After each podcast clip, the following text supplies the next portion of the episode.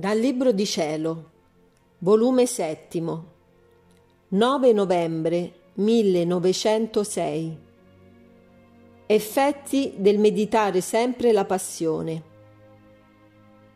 Trovandomi nel solito mio stato, stavo pensando alla passione di nostro Signore, e mentre ciò facevo è venuto e mi ha detto: «Figlia mia, è tanto gradito chi va ruminando sempre la mia passione e ne sente dispiacere e mi compatisce, che mi sento come rinfrancato da tutto ciò che soffrì nel corso della mia passione.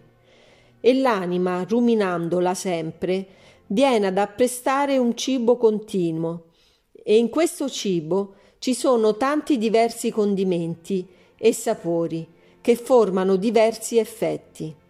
Sicché, se nel corso della mia passione mi diedero funi e catene per legarmi, l'anima mi scioglie e mi dà la libertà. Quelli mi disprezzarono, mi sputarono e disonoravano. Essa mi apprezza, mi pulisce da quegli sputi e mi onora. Quelli mi spogliarono e mi flagellarono. Essa mi risana e mi veste.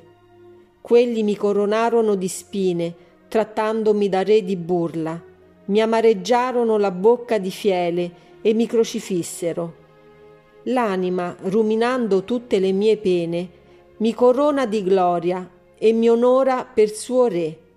Mi riempie la bocca di dolcezza, dandomi il cibo più squisito, qual è la memoria delle mie stesse opere, e schiodandomi dalla croce, mi fa risorgere nel suo cuore, dandole io per ricompensa, ogni qual volta che fa ciò, una nuova vita di grazia. Sicché essa è il mio cibo, ed io mi faccio suo cibo continuo. Onde la cosa che più mi piace è il ruminare sempre la mia passione».